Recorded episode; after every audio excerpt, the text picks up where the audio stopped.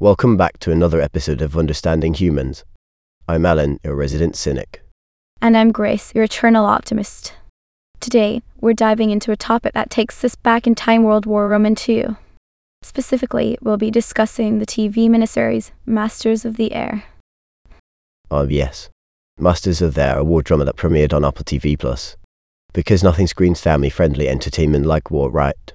Well, it's important to remember that war dramas can provide historical context and honor the brave men and women who fought for our freedom.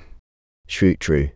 Masters of the Air is based on the book by Donald L. Miller and follows the 100th Bomb Group, a B-17 Flying Fortress unit in the 8th Air Force during World War Roman II. They were known as the Bloody Hundredth. Sounds like a jolly nickname. Well, it's called that because they suffered heavy losses in combat missions. But it's a testament to their bravery and sacrifice. Absolutely. It's a companion series to Band of Brothers in the Pacific, so if you've seen those, you know what to expect intense action, emotional storytelling, and a whole lot of patriotism. Recent news articles have been raving about the show, saying it delivers high quality WW2 action for a new generation.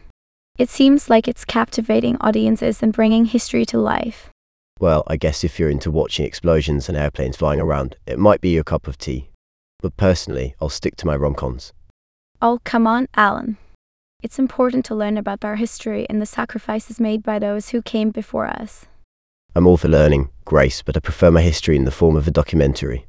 You know, something that doesn't pull at my heartstrings and make me question humanity. Well, we all have our preferences. But for those who enjoy war dramas and are fascinated by the heroism of the bomber boys, Masters of the Air seems like a must watch. Fair enough, Grace. Different strokes for different folks, as they say. So, if you're a fan of high quality action and historical storytelling, give Masters of the Air a shot. And if you're like me, there's always a good old rom com waiting for you. That's right, Alan. As always, thank you for joining us on Understanding Humans.